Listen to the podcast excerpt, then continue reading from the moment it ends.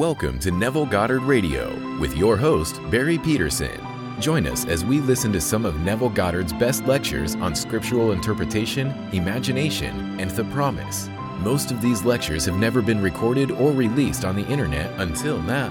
We will be delving into the works of Neville Goddard, Freedom Barry, and Frank Carter for the first time, and only available here on Neville Goddard Radio.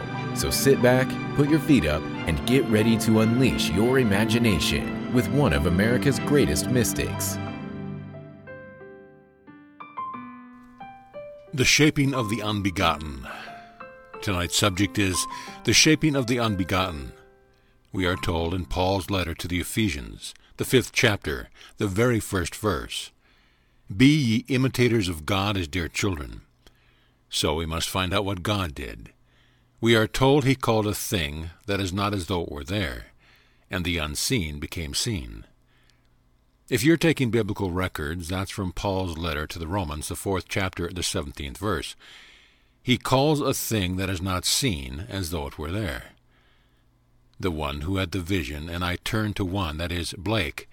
Blake said, Many suppose that before creation all was solitude and chaos. This is the most pernicious idea that could ever enter the mind, for it takes away all sublimity from the Bible and limits all existence to creation and chaos. Now listen to the next statement. Eternity exists, and all things in eternity, independent of creation, which was an act of mercy. Vision of the Last Judgment, page 614. Let me repeat it. Eternity exists, and all things in eternity, independent of creation, which was an act of mercy. No scientists today believe that. They think we come out of chaos, so that the whole thing began to evolve out of something that wasn't. And here, one with the vision tells us eternity exists, and all things in eternity, independent of creation, which creative act was a merciful act. Now, what does he mean by it? Well, I have had the vision and I know that Blake is telling the truth. For I am telling the truth based upon my visions. Everything in this world is forever. What you now see, what former people saw, what they are going to see, everything is forever. These are parts of the eternal structure of eternity.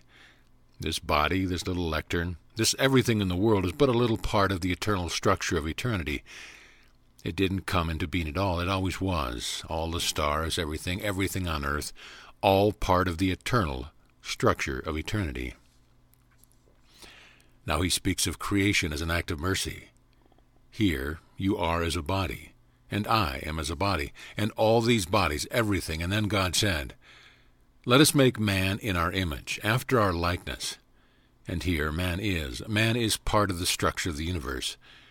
But here is God saying, Let us make man in our image after our likeness and that is an act of mercy. So he takes man, as I would take a tree and say to you, Let us make a tree and mold it into our image after our likeness. Let us give to it the quality that we possess, our creativity. It can't create itself, it simply is a part of the structure. The whole vast world is simply the universe and all part of the structure. God is shaping himself now. God, the unbegotten, is begetting himself and so he begets himself in me. He begets himself in you. When he completes the act of begetting himself in us, we are God. We are that which will now use the same structure to beget anything that we can conceive of. So God takes man, part of the eternal structure of the universe, and begets himself in man. When he begets himself in man, the state begotten is the one who begot it. God in man, or the thing that came out of man by God's act is God. Now I'm told, let the individual imitate God as a dear child, and I'm told everything is. Eternity exists in all things in eternity, independent of creation. So I'm going to create. It all exists, independent of creation. Well, how could I do it? I can't think of anything that then doesn't exist. I think of you in unnumbered states of mind. When you like me or dislike me, you're sympathetic or you're unsympathetic. I can think of you in unnumbered ways. But I want to create something now. I want to create something that is lovely for myself. So I bring you into my mind's eye, and then I bring another into my mind's eye, and I have, in my imagination, a little party. Say a cocktail party, a tea, a dinner. I control the imagery that I brought into my mind. You all exist in eternity. But I bring you without your knowledge, without your consent, and I control the entire moment of time. Make it a minute or five minutes, any time, not too long. I control it. But I so arrange the imagery that implies something other than what it was prior to the arrangement. I bring you all into my mind's eye, and I allow you to hear something that is taking place. I allow you to see me as you would see me were things as I desire them to be. And so I am begetting something. I am actually shaping myself, the unformed, upon the formed. For all things in this world are already part of the structure of eternity. Everything is. So I bring a being from the structure. I bring another breath. It's a man, another breath. It's a woman, another breath. And so I arrange them in my mind's eye that when I put them into the form, then they see me as they would see me were my dream realized. It's my dream I am begetting. So I am begetting on the structure of the universe that which did not exist before. So you and I, as living souls, did not exist. But the structure, this garment, always existed. These garments existed. Everything in the world existed but these living souls did not. And God begot us, begot us just like Himself, to be a creative being just as He is. So take the same structure and then create and create and create. So be ye imitators of God as dear children. How did He create? Well, this is how He created. He called a thing which was not seen as though it were seen, and the unseen became seen. That's how he does it. So let me go back and requote the brilliant Blake. And may I tell you, I can't read anyone in this world that I would put even near him. I go back into the Bible. Yes, he's equaled all the great prophets of the Bible. Many suppose that before creation all was solitude and chaos. That is the most pernicious idea that could enter the mind, for it takes away all sublimity from the Bible and then limits existence to creation and chaos. Eternity exists and all things in eternity, independent of creation, which was an act of mercy. Just imagine if God did not take that which is always eternal, and through this wonderful, intense desire on his part to create humans out of that which was, we would not be here as living, sentient beings, creating, yes, miscreating, but creating. If you miscreate unnumbered things, you can still create. A miscreation is still a creation. I bring war, revolution, all these horrible things to the world. It's still creating. And eventually, he who has started and stopped that will bring us into his own likeness, and we will be one with God. So just as he did out of the things that are eternal parts of eternity, that this body and this little thing here that the will seemingly decay, and this will decay, the garment will decay, and all will decay. It doesn't really. That's the great illusion. It doesn't really. It is forever. Everything in this world is a part of the eternal structure of the universe. And out of all of these parts, God then said, Let us make man for we already existed, like hanging on that tree, in my image. We don't make man out of chaos. Man exists. It's part of the structure of the universe. Well, now, let us take man that's part of the structure of the universe, and let us now make him into our image after our likeness. And so he takes man, and he makes man into his image. Now we go back into the book of Genesis and see what he's done with man. A word is used in the book. It is called the tree, the tree of life. The man, in some strange way, is expelled because he may eat of the tree of life before he is prepared. Well, if you have a concordance, I have James Strong's concordance. It's an excellent biblical concordance. And the word tree is defined as the spine, the backbone, the carpenter, the gallows. Who is hanging on the gallows? It's called the gallows, this word called the tree. It's the gallows, it's the spine, it's the backbone, and it's the carpenter. In other words, the builder, the potter, the creator, and there he hangs upon the tree. But the tree is the spine, it is the backbone. He brings out this something that is entirely different. It's himself. It is shaped because he is the unbegotten.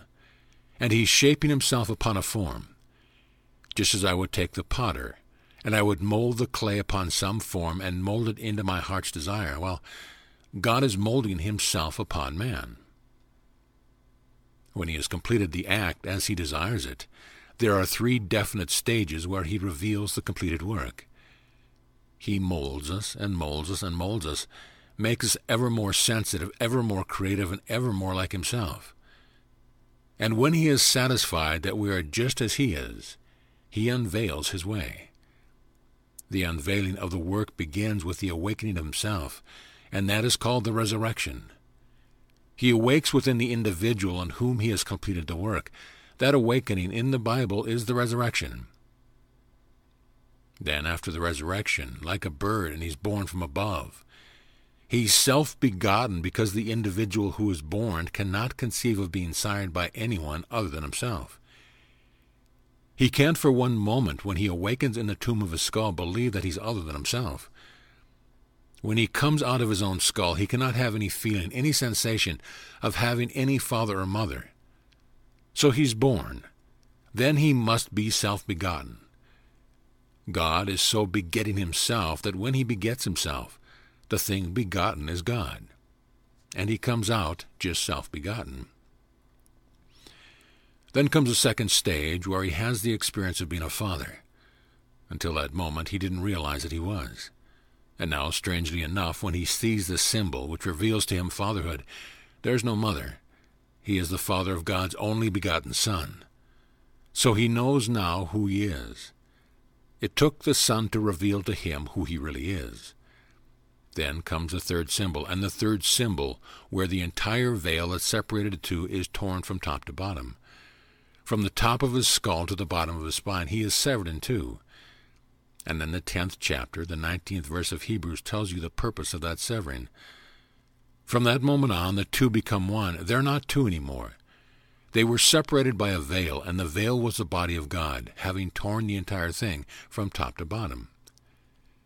And then, strangely enough, you see yourself. And I may quote again I behold the vision of my deadly sleep of six thousand years, dazzling around thy skirts like a serpent of precious stones and gold. I know it is myself, O my divine Creator and Redeemer. In that moment you see the being that created you, and you are the very being who created you. It is a self creation. God begot himself on the mold called man. And at that moment, when you see it, after the splitting from the top to the bottom, you see this lovely liquid golden light. It's you, and you know it. You say, I know it is my very self, O my divine Creator and Redeemer. And then you, as the very being who created it, you, as it, move up now in serpentine form right into Zion.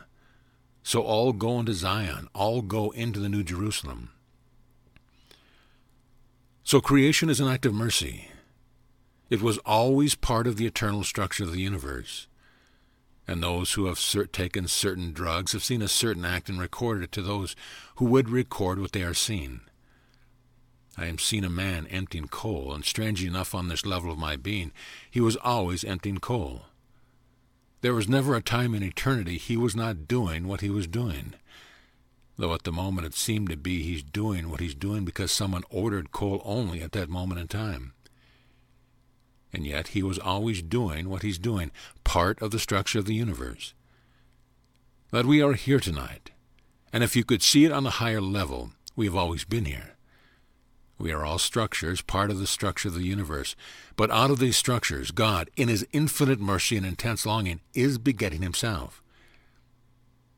Now let me quote you the fourth chapter, the twelfth verse of Job.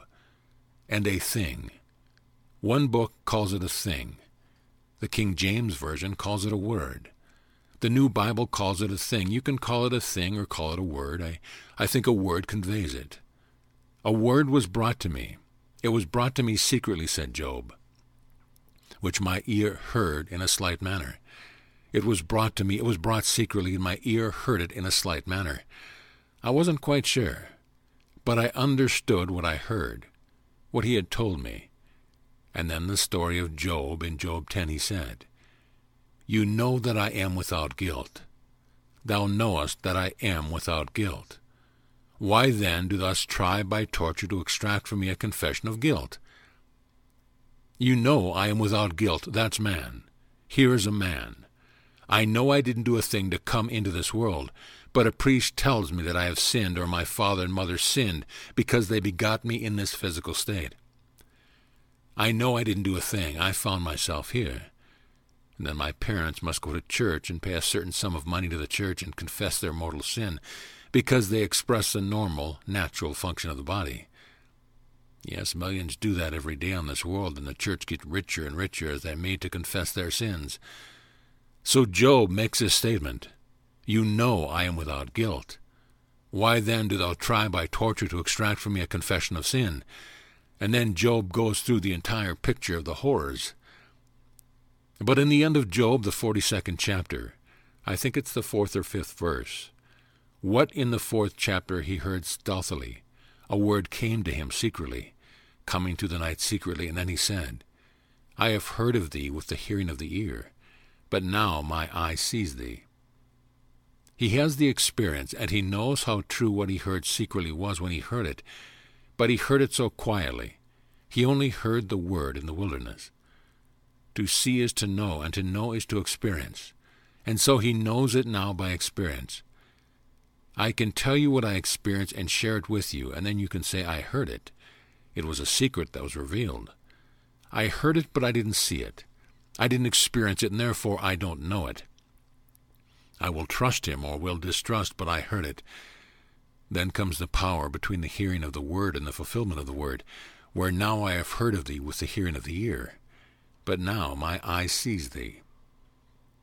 And may I tell you, I have had a taste of the power in store for all of us when God fulfills his intention. He's begetting himself on us, actually begetting himself, and when he succeeds in begetting himself, we are he.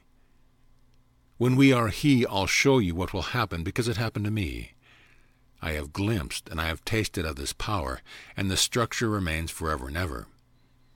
I came upon a scene just like this, and it was all animated, all having a seemingly enjoyable, independent action. They all were at dinner. Dinner was being served. Birds were flying, leaves were falling, everything was in action, and it seemed completely independent of my perceptions.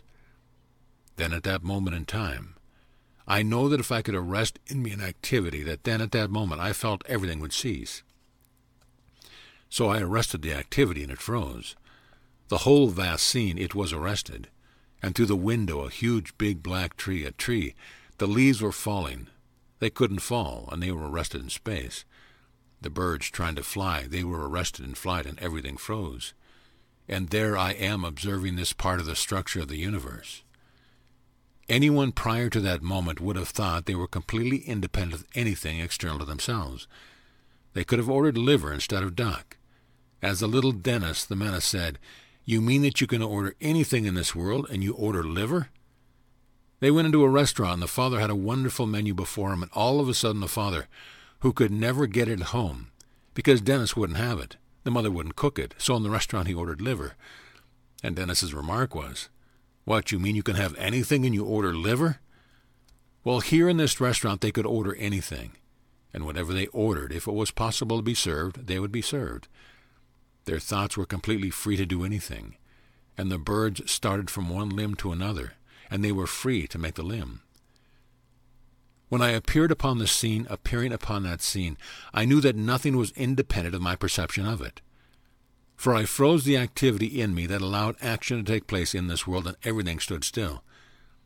The bird didn't fall out of the tree, which caused me after the experience to question seriously man's concept of gravitation. For a bird in flight, if arrested, would fall to the ground. A leaf, if arrested, would continue unless some sudden current of the air takes it out. But all of the leaves that were falling remained just where they were when I arrested him, and the birds in flight remained spatially without falling to the ground. The waitress, she was walking and she walked not. Those who were dining, they dined not. Everything froze. He couldn't carry the spoon from his soup. He couldn't continue the action of soup to his mouth.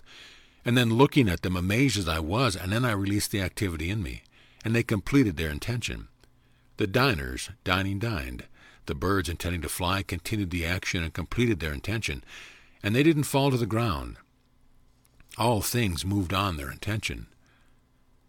So I tasted of the power that is in store for all of us when God completes his intention in begetting out of these permanent forms something other than this form.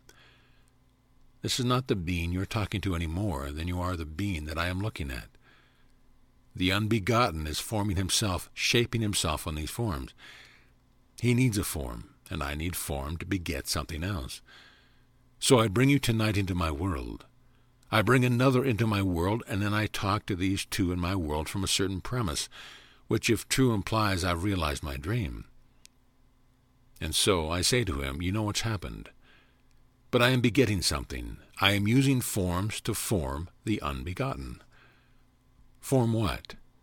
Well, the unbegotten's name is I am. That's his name and so I may be in need of a job. Well, the word job is something formed. I am is unformed, the unbegotten. I want to beget something. I want to get a job. And so I bring you into my mind's eye. I bring another into my mind's eye, and we have a little tete-a-tete. And then whatever is taking place must imply I have what I want. What it implies, I am molded on these forms, myself the unbegotten. I am begetting something. What am I begetting? I am getting a job. So when I fulfill my act and I actually get the job, I am imitating my Father as a dear child. So be ye imitators of God as dear children. Imitate God, just as he brought these entities into being by using eternal forms. Then we take the same forms and we use them to bring in on a lower level what we want to bring into the world. So I want to bring in a job, not only for myself, Bring it in for a friend. Bring it in for another. So I take anyone, ask him what he wants. Know what he wants, all right? Then test my talent to take from these eternal forms what I think. If I arrange them in a proper manner and then loose myself in the state, I would produce out of that which in itself it doesn't have. So I take any gathering. You can gather anyone and gather in such a manner that when it's gathered together and the conversation starts, the conversation plus those present would imply something other. The something other is what you are begetting. So you are begetting something in this world. So man can beget anything in this world by using these eternal forms. Let's go back to Blake. When Blake wrote this, it's called The Vision of the Last Judgment. And Blake, I would put my head this night on a block that every word of it is true. Blake never had any ambition to be known in the world, only to transcend it, just to reveal God's vision. And when he said, the Bible and the four Gospels and Revelations, he did not mention any of the parts of the epistles. Any epistles, he said, the four Gospels Matthew, Mark, Luke, and John, and Revelation. These are the eternal visions. Then he mentions the Torah, Genesis through Deuteronomy, the five books. Then he mentions, read all of them. He implies without naming that these are eternal visions. Now he said, the vision of the Last Judgment is not allegory. It is not mystery, it is vision. And he tells you exactly what he means by vision as against a myth, as against an allegory. For he saw the entire play as described in the Bible unfolded before his vision, and he tells it exactly these characters. They're only states, but each state in God's play becomes a person. They're all personified. And so in this, let me now requote what I said earlier. Eternity exists and all things in eternity, independent of creation, which is an act of mercy. So I create them from these eternal forms and they exist forever. Now God is actually in you, in me begetting himself, as I stand before you. And this is not arrogance on my part, for I did not do it, and yet in another way I did. For when he begot himself in me, I am he. And so all the suffering that I've gone through throughout unnumbered centuries up to this moment, which in his infinite mercy he keeps from me. So I would have no memory of the past, all of the suffering. For whom God afflicts for secret ends, he then comforts and heals and calls them friends. So he puts us through all of these sufferings. But my Lord, the gift, the gift is the gift of creativity. He gives us himself. So when I beheld at the base of my spine this golden radiant light, if you want to read it, read it in Ezekiel 127 and 8 2. Here, I beheld it and had the appearance of man. But at what appeared to be the loins, there was a glow of light that rose, and then at what appeared to be the loins going down was light, just radiant light. That's exactly what it is. Right at the base of the loins, and you see it, and strangely enough, you know it as yourself. It would take the liquid golden light to take the impress of what God imagines himself to be when he began to create you in his image. He held you in his mind's eye, and not a thing diverted him. But he had to bring you into that golden liquid state to take the impress of himself as he believed himself to be when he thought of you, all on the mold of man. And then you rose up just like a serpent. Read the sixth chapter of the book of Isaiah. In the year when King Uzziah died, I saw the Lord sitting on the throne, and then above it was a seraphim.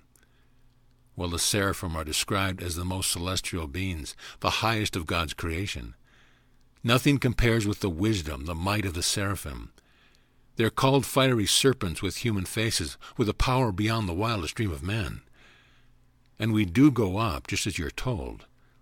As Moses lifted up the serpent in the wilderness, so must the Son of Man be lifted up. As Moses in the wilderness lifted up the serpent, so must the Son of Man be lifted up, and you are lifted up just like that. May I tell you, when it happens to you, it will be just as I have told you, for it happened to me. I am not speculating, I am speaking from experience. I am not speaking from theory, and so all these forms, every form in the world, are forever. As far as the body goes, it's forever and doesn't wear out. Let it be cut apart and be buried. It's still forever. Everything this body has ever experienced, it will experience forever, all of the bodies. But in it all, God is begetting himself, actually molding and shaping himself, the unbegotten upon a form called man. So let us make man in our image after our likeness. Now we are told, listen to the words. Is this the plural of majesty? Let us make man after our likeness. Well, that's a plural of majesty. Or is it that God actually consults some divine society? Well, you can resolve it. Listen to the words in the sixth chapter, the fourth verse of Deuteronomy. The greatest of all commandments, said he. When asked what is the greatest commandment, he quoted Deuteronomy 6 4. Hear, O Israel, the Lord our God is one Lord. Here we found a compound unity. The word is, Hear Israel, the Lord. That is Yod He Vau He. That's Jehovah, our God. That's Elohim. That's plural, is one Lord. One is Echad. It's spelt in a way that you would almost hear the word Zion. It's Echad, yes. Aleph, Beth, and Daleth. When you see it spelled and you're trying to use your imagination, you can almost hear Zion coming out. But here's a compound unity, one Lord, maker of unnumbered gods. Hear, O Israel, the Lord our God, our Elohim, is one Lord. So did he consult with those whom he had already brought into the divine council. Well, you be the judge. Let us make man in our image after our likeness, either the plural of majesty, or we go back to the greatest statement, Hear, O Israel, the Lord our God is one. But you take me seriously this night and create as your Father is creating you. He is creating you on the mold of man. And you take man and be the imitator of God as a dear child. Create a lovely image of yourself by bringing into your mind's eye men. And so arrange them at a party that you are seeing you as you would be seen were you now the man you want to be. What would you like to be? So then arrange them. But if you were the man that you would like to be, would you have a certain circle of friends who would congratulate you on that achievement? Bring them all into the practice and then see them. See you as such a man. When you see them seeing you as such a man, you are actually shaping yourself on the forms that are forever. You are bringing in and creating as your Father created. Now, let us go into the silence. You are listening to Neville Goddard Radio with your host, Barry Peterson.